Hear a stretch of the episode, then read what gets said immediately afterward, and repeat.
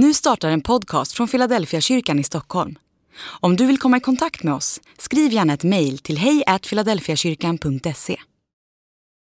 Jag tänkte att jag ändå skulle säga något. Det är mycket som har sagts nu, men jag vill ändå säga, dela några tankar utifrån den här titeln som Jesaja ger till Jesus. Just den att han är underbar rådgivare.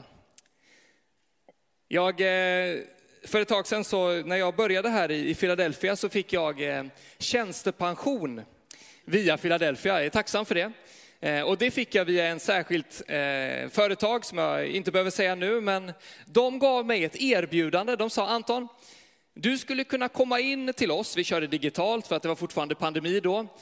Och så har vi ett samtal där vi kan lite få vägleda dig. Vi kan ge dig lite råd hur du ska placera den här väl liksom förtjänta pensionen nu så att du kan få liksom inte behöva arbeta tills du är 85, utan du kanske kan gå i pension när du är runt 65. Jag fick det erbjudandet, du kan få bli, jag kan vara din rådgivare. Vad betyder det egentligen att vara en rådgivare? Vad betyder det att ha en rådgivare? Är det skillnad på att ha en rådgivare och att ge råd?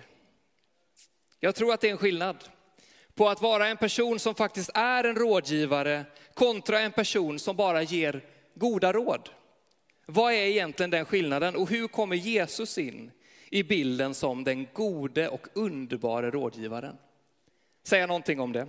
Men först vill jag bara läsa det bibelord som vi utgår ifrån. Som är från Jesaja kapitel 9 och vers 6. Och jag kommer läsa från 1917 års eh, översättning. Och det står så här, ty ett barn vader oss fött, en son bliver oss given. Och på hans skuldror ska herradömet vila, och hans namn ska vara underbar i råd, väldig Gud, evig fader, fridsförste. Han ska vara underbar i råd. Är inte det en titel? Liksom inte så här, Jesus han är han ger helt okej okay råd. Nej, Jesus är underbar i råd. Inte underbar på att ge råd, han är underbar i råd. Det verkar som att råden finns i Jesus som person. Inte bara det han säger, han är underbar i råd. Så säger Jesaja. Det var någon som sa, jag har citerat det innan, att ett av dina viktigaste beslut du tar i livet, det är inte vilket jobb du har, utan vem du väljer att ha som chef. Det är en ganska intressant tanke. Alltså inte ska jag jobba på det här jobbet, utan vem låter jag ha inflytande och möjlighet att påverka mitt liv på en daglig basis? Nu kanske du tänker, men jag jobbar ju på ett jobb, jag träffar ju aldrig min chef. Så kan det ju vara. Men ganska ofta så är det ändå så att i slutändan så är det ändå chefen som bestämmer. Hur mycket jag än vill det eller inte, så är det ändå i slutändan chefen på företaget som har det yttersta ordet. Vem har det yttersta ordet i ditt liv? Vem låter du tala? Vem låter du påverka dig i dina val, i dina prioriteringar, i hur du tänker kring dig själv, kring andra människor? Är det andra människor? Är det kanske reklambranschen som finns? Du vet, köp det här, se ut så här, fokusera på detta, uppmärksamheten. Eller är det Jesus som är din rådgivare? Som du säger, det är honom jag går till när jag vill ha råd, det är honom jag låter tala in i mitt liv. Ja, men det är ju lätt att säga när allting går bra, du vet, precis som Gustav sa, vi, ibland så är det nästan att vi glömmer bort Gud när livet går bra. Ja, men ibland så kommer det finnas tider när du behöver en rådgivare som inte bara vill påverka dig, utan som faktiskt bryr sig om dig. Som faktiskt vet vad du går igenom, som faktiskt har en känsla och kan relatera till dig. Jesus är en sån rådgivare. På jul när Jesus föds och Gud kommer till världen genom Jesus så blir ju Jesus just människa. Alltså han blir inte bara en, en robot, han blir inte bara någon form av AI du vet, som kan allting. Nej, Jesus blir kött och blod. Han blir 100% människa, men han är också 100% Gud. Vad betyder det egentligen? Jo, jag läste på Google någonting om att hur blir man egentligen en bra rådgivare? Då var det en som hade skrivit på LinkedIn som hade bra tips och han jobbade som rådgivare så han hade ju egen intresse i detta. Han sa att det handlar om att ha den stora bilden men samtidigt vara relationell och se människan. Jag tänker när Jesus Kristus blir ett barn på jul, när han växer upp, när han visar oss hur man ska leva, då har han både det stora perspektivet, men han är också personlig med oss. Han blir människa. Vilket betyder, var Jesus arg någon gång? Ja. Blev Jesus hungrig någon gång? Absolut. Kunde det vara så att Jesus blev orolig och kanske inte ville riktigt dö på korset? Ja, absolut. Men vad är Jesus svar? Låt din vilja ske och inte min. Alltså Jesus kände alla känslor som du och jag kan känna. Vad betyder det? Jo, det betyder att han kan känna med dig. Oavsett vilken situation du är i, oavsett vad du har framför dig, Jesus har redan varit där.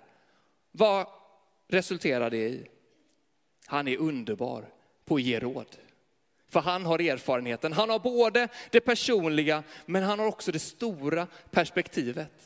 Han vet allt. Han är allvis härskare, säger Bibel 2000. Inte bara härskare. Härskare kan ju ha ett lite negativ klang. Härskare betyder egentligen bara en, en person som innehar makt. Men vi tänker en härskare, det är någon som kommer ovanifrån. Jesus när han rider in i Jerusalem på påsken, han kommer ödmjuk i ögonhöjd. Han är allvis härskare. Vilket betyder, han ser inte bara till sin egen situation, till företagets bästa, till brandets bästa. Nej, Jesus ser till varje människa. Han är allvis. Han vet allt om dig och mig. Även det som känns jobbigt, även det som vi kanske inte vet, vill att alla vill, vet, ska veta. Men han älskar oss ändå. Han är en allvis härskare som inte kommer med makt, utan som kommer ödmjuk och god. Ibland kan man ju fundera varför, varför vill en människa vägleda? Varför vill man inneha en rådgivande roll?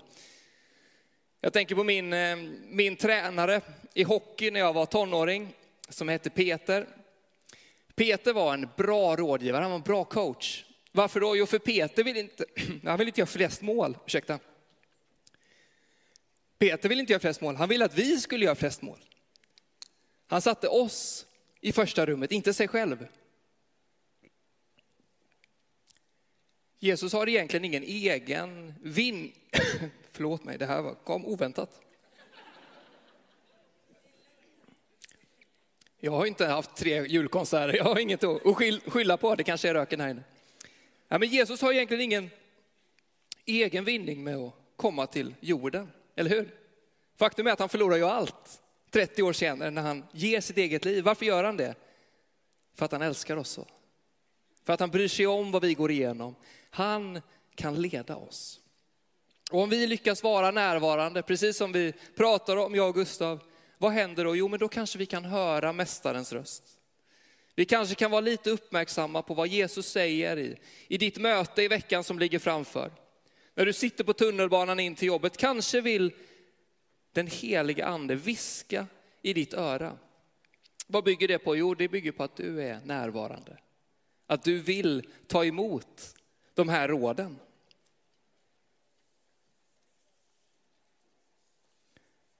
Slutligen, Jesus säger så här i Matteus 11, kom till mig alla ni som är tyngda av bördor och jag ska skänka er vila.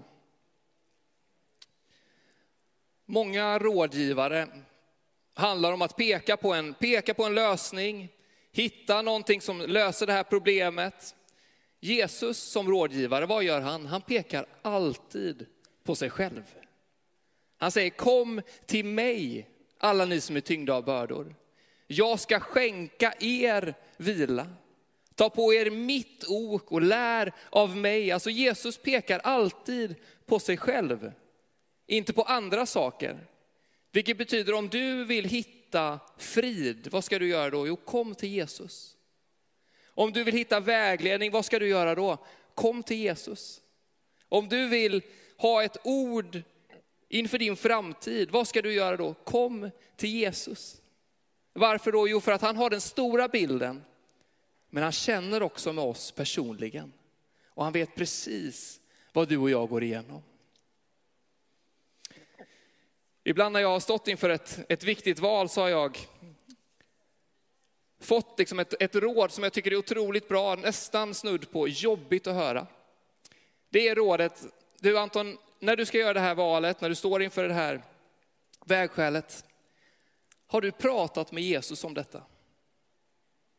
Och alldeles för ofta insåg jag, ja det var nog ett tag sedan. Och ibland så kan jag säga, ja det har jag gjort. Och då kan man få som svar, och vad sa han då? då? Och då inser man, ja, jag kanske måste prata med honom en gång till. Nu är jag personlig och ärlig med er. Alltså, har du pratat med Jesus om det som ligger framför? Eller tänker du, jag ska klara det själv? Jag ska prestera mig själv fram, jag ska visa liksom vägen. Tänk om Jesus snarare vill visa vägen. Tänk om han vill tala in i ditt liv genom den heliga ande, genom bibelordet, genom vi som möts här som Philadelphia kyrkan. Jag tror att Gud vill tala till oss. Vad händer? Jo, vi måste vara närvarande. Vi måste vara mottagliga. Och vi måste också ibland prata med Jesus. Det är inte mycket mer avancerat än så. Men det är också så svårt ibland. Så jag skulle bara vilja skicka med den frågan till dig idag. Inför det som ligger framför, inför de val du har, kanske den vår som kanske känns oviss för dig. Har du pratat med Jesus om det? Och vad sa han då?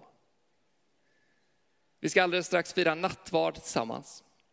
Och vi gör det och kommer till Jesus och tar emot av honom. Och det är hans bästa råd. Gör detta till minne av mig. I min vardag så påminns jag om vad Jesus har gjort för mig. Och min respons, det kan aldrig vara en prestation tillbaka, utan det kan alltid bara vara öppna armar. Och säga att jag tar emot det du vill ge. Så du kommer få lyssna på en sång nu som kommer leda in i nattvarden och sen kommer jag komma upp och, och bjuda in.